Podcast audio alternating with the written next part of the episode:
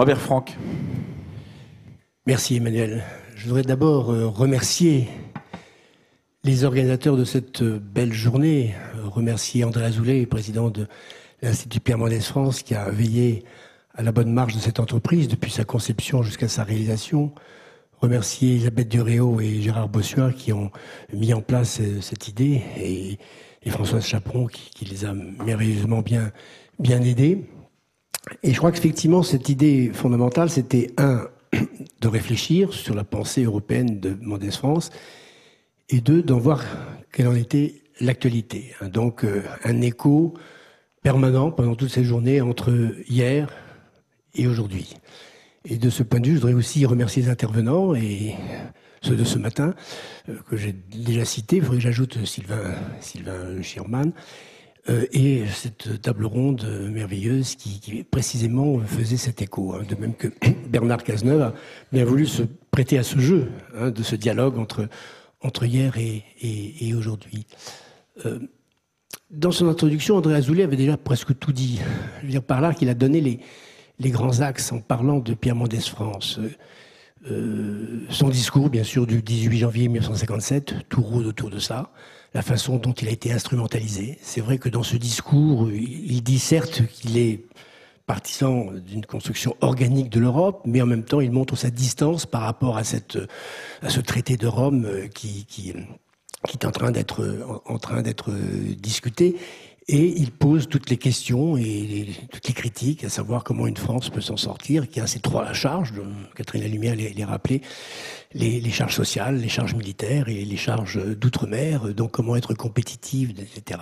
De même, les questions migratoires, et c'est vrai que ça peut être instrumentalisé parce qu'il avait peur que les Italiens amènent leur chômage.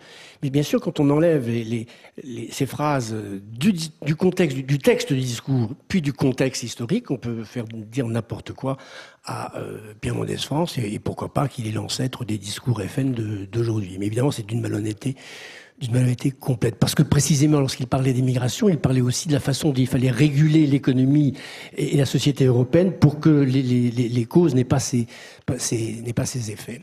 Mais André Azoulay a, bien mis l'accent sur, sur, trois points.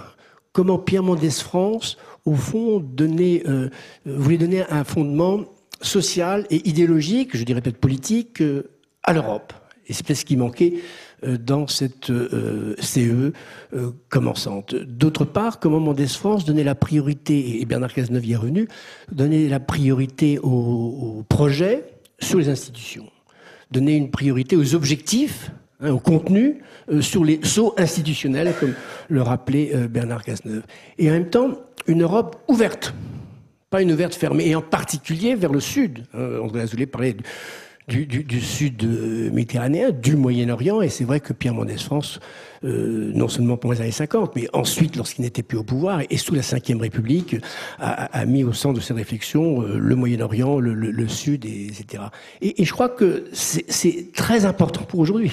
Au, au, fond, ce dont il parlait à ce moment-là, c'est aujourd'hui. Hein, la, question des institutions par rapport au projet, euh, la question de donner, faire une Europe incarnée et pas seulement technocratique, et une Europe ouverte sur le monde au moment de la mondialisation. Donc on est complètement dans l'actualité. Donc je voudrais, mais assez brièvement, sur quatre points, essayer de reprendre le fil de ce qui a été, dit aujourd'hui sur l'économique et le social, en, premier lieu, sur la défense, en deuxième lieu, euh, et sur la, question du, couple entre projet et euh, institution, et, enfin sur la question du, la question du monde, de, ou plutôt la question du triple étagement, le national, l'européen et, le mondial. Alors sur, l'économique et le social, je crois que tout, a été très bien dit dès le début. Hein. Sylvain Scherman en a parlé, mais je crois que c'était le fil directeur quasiment de cette journée.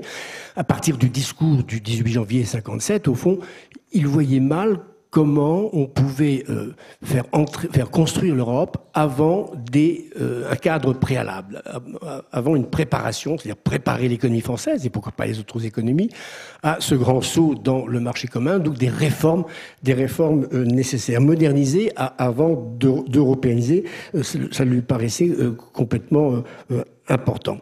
Mais en même temps, euh, dans ce discours, dès le début, à propos de l'économie, euh, et je crois que Sylvain Sherman aussi le, le rappelait, comment faire cette Europe sans la Grande-Bretagne, vu l'importance du marché britannique, vu l'importance de la Grande-Bretagne dans l'économie européenne? Et euh, c'est ça, effectivement, quelque chose qui, dure encore aujourd'hui. On, se pose aussi des questions pour les nouvelles réformes qui, doivent avoir lieu. Euh, comment, effectivement, l'économie, euh, comment se préparer à, tous ces sauts économiques que nous connaissons dans le cadre, dans le cadre de l'Europe et dans le cadre de l'euro. Quelqu'un disait tout à l'heure dans, dans, la discussion qu'effectivement, euh, l'euro est à la fois une bonne chose, mais qu'effectivement, ça exige des réformes permanente pour que l'euro n'explose pas, hein, comme ça a été, etc. Si on prend le, le oui, et, dernier point sur l'économie, lui qui était obsédé par l'économie avait une vision, et ça a été dit et redit aujourd'hui, une vision politique de l'économie. D'ailleurs, il me semble qu'à l'époque, on parlait d'économie politique. Il y avait des, grands livres, des grands manuels euh, sur l'économie politique. Le mot politique est tombé, c'est peut-être dommage. Et je crois que mon France aimait, aimait ce couple, c'est-à-dire donner effectivement une chair à l'économie. L'économie n'est qu'un moyen. Euh, le, but, c'est le vivre ensemble, donc le, le politique. Mais le politique, mais aussi le social. Hein, et effectivement, dans ce discours, il faut un socle social. Et de ce point de vue, de ce point de vue, euh, il, est certain qu'il y a un déficit d'Europe sociale aujourd'hui.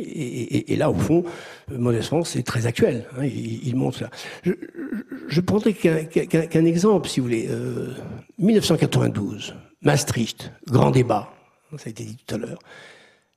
La gauche a voté en majorité pour Maastricht. 2005, ceux qui ont voté à gauche pour Maastricht, certains n'ont pas voté en 2005. Et c'est là la cause de l'échec de 2005. Qu'est-ce qui s'est passé entre-temps? François Mitterrand, et pourquoi pas avec raison, disait oui, c'est peut-être très libéral comme traité, mais il faut d'abord faire l'Europe, et à l'intérieur de l'Europe, nous ferons une Europe sociale. Et cette Europe sociale n'est pas venue. Et 2005, c'est un peu le retour du refoulé à gauche, hein, qui fait que ce syndrome de 92 et son retour de refoulé en, en, en 2005 a, a, pu faire cela. Voilà. Euh, je ne sais pas ce que Mendès aurait dit en 92, je ne sais pas ce qu'il aurait dit en 2005, mais effectivement, il, y a là un, point sur lequel il a mis l'accent. Euh, deuxième point, sur la défense. Euh, là, je serai assez bref. Général Flick en a parlé, beaucoup en ont parlé. Effectivement, c'est ce qu'il a voulu faire euh, par rapport à la CED.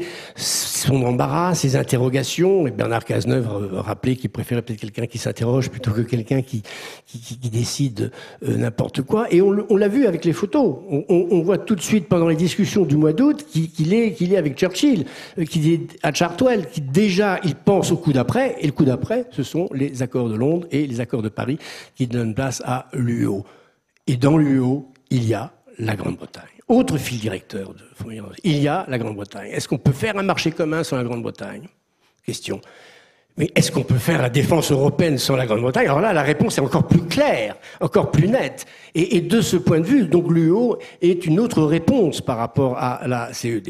Et effectivement, euh, on le sent bien, s'il euh, y a une différence énorme entre Jean Monnet et Pierre Mendès France, d'un côté, on a Jean Monnet qui accepte le supranational, qui promeut le supranational, et on a bien sûr un Pierre Mendès France qui est plutôt du côté de l'intergouvernemental. Et en matière de défense, à partir du moment où il y a droit de vie et de mort, hein, est-ce que le monopole de, de la violence, est-ce qu'il peut être délégué à l'Europe ou est-ce qu'il doit rester à l'intérieur des, États, des États-nations? Et là, bien sûr, mon France a euh, la position que, que, vous connaissez. Alors, troisième point, sur les, projets et euh, les sauts institutionnels. Là, je serai bref, parce que je crois que Bernard Cazeneuve est d'une façon très intéressante montrer quels seraient les projets qui, à son avis, auraient été euh, soutenus par, euh, par Pierre Mendès France, euh, Frontex, euh, l'Europe de la sécurité, euh, l'Europe des transports, etc. Et, c'est vrai qu'on a là aussi cette vision un peu intergouvernementale qui privilégie les euh, projets sur les institutions. Mais en même temps, on est obligé de le dire, je crois qu'André Azoulay l'a dit dès l'introduction, Pierre Mendès France est parfois insaisissable pour une raison très simple, c'est qu'il évolue. Il évolue sans cesse. On a rappelé que dans les années 30, dans son livre sur la BRI, il parlait des États-Unis d'Europe. C'est une expression qui était très à la mode à l'époque. Hein. Goudunov Kalergi, Édouard Herriot, etc. Je ne vais pas remonter au discours de Victor Hugo de 1849, etc., etc. Oui, mais il n'en parle plus après 45. je ne vais pas vous faire l'injure de vous dire, bah oui, il y a la Seconde Guerre mondiale en tout temps. il y a quand même cette césure, si vous voulez, euh, fondamentale, et, tout, ce que, tout ce que cela implique. Et en même temps, la reconstruction et effectivement, il savait communiquer. Les fameuses causeries au coin du feu, c'est pas seulement 54-55, c'est dès 45 qu'il explique aux Français pourquoi cette politique de rigueur, pourquoi il faut cette politique de rigueur. Et là, effectivement, ça ne pouvait se faire que dans un cadre, que dans un cadre, que dans un cadre euh, national. Mais par la suite, je saute 57, son discours, il est évident que sous De Gaulle, et peut-être face à De Gaulle, il est devenu de plus en plus européen. Certes, sans rejoindre Jean Monnet, mais ce n'est plus, je dirais, l'intergouvernemental pur et dur. Ou, dit autrement, il reste intergouvernemental, mais en aucune manière il n'est souverainiste. C'est quelqu'un qui, par rapport à De Gaulle, et même par rapport à ceux qui sont souverainistes plus tard, qui croit à l'indépendance de la France, mais à l'interdépendance. Hein, je ne vais pas paraphraser Edgar Faure qui ça à propos des colonies, l'indépendance dans l'interdépendance, mais pourquoi pas Du point de vue économique, c'est un peu ce qu'il pense de, de, de, de plus en plus. Enfin, dernier point, quels sont les horizons de euh, Pierre Mendès France et en quoi ça peut nous servir aujourd'hui? Le national, l'européen et euh, le, le, le mondial. Nul doute qu'il donne priorité au national au départ. L'Europe, ça a été dit, euh, pour lui n'est pas une fin, c'est un moyen. Hein. Priorité à la nation et là, de ce point de vue, le De Gaulle de 1958 est sur la même position. Si De Gaulle accepte le marché commun, c'est que c'est dans l'intérêt national. C'est bon pour la modernisation de la France. Et là, de ce point de vue, il y a certainement des, des, convergences entre De Gaulle et, euh, et, et Pierre Mendès France, même si Mendès France ensuite va euh, évoluer contre De Gaulle face euh, dans les questions, euh, dans les questions européennes. Mais du point de vue de l'Europe, pour lui, cette Europe, elle est non seulement nécessaire pour l'intérêt national, mais effectivement, c'est une Europe qui doit évoluer. Et s'il voulait ce socle social, de ce point de vue, donc, il, est, il donne pour aujourd'hui peut-être les réponses à l'euroscepticisme dont je parlais, je parlais euh, tout à l'heure. Enfin, le mondial.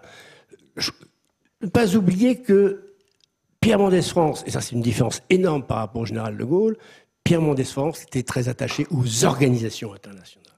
Et aux organisations internationales à échelle mondiale.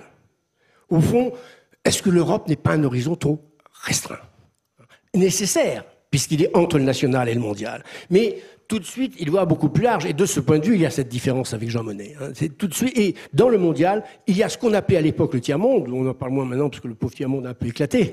Mais aujourd'hui, bien sûr, euh, les pays du Sud et euh, cette volonté de faire une Europe non seulement incarnée, mais aussi une, une Europe ouverte sur le monde et une Europe qui protège, ça a été dit et dit redit. Cette formule, cette Europe qui protège, bon, je ne crois pas qu'il y ait eu euh, exactement, mais qui protège sur le plan social, et il pense qu'elle ne protège pas suffisamment, une Europe qui protège sur le plan de la sécurité, mais aussi une, Europe qui, en protégeant, ou dirait favorisant le développement ailleurs, dans les pays du Sud, finalement, en retour, protège aussi, protège aussi euh, l'Europe.